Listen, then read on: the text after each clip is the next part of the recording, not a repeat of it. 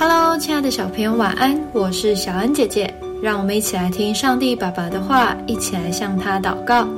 约翰福音十七章十到十一节：凡是我的，都是你的；你的也是我的，并且我因他们得了荣耀。从今以后，我不在世上，他们却在世上。我往你那里去，圣父啊！求你因你所赐给我的名保守他们，叫他们合而为一，像我们一样。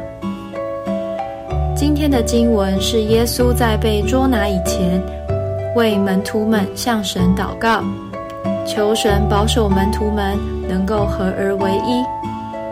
什么是合而为一呢？例如红茶、糖和牛奶本来是不一样的东西。但是把它们加在一起，搅拌均匀后，就成了香醇浓郁的奶茶。原本的红茶、糖与牛奶已经不能再分离出来，因为已经融合在一起了。当你愿意与朋友彼此帮助、共同分享，就是合而为一的表现。别人想要借东西时，不会说这是我的，而是想我要帮助他。想一想，如果每一个人都很自私，只顾自己的需要，这样与人相处会快乐吗？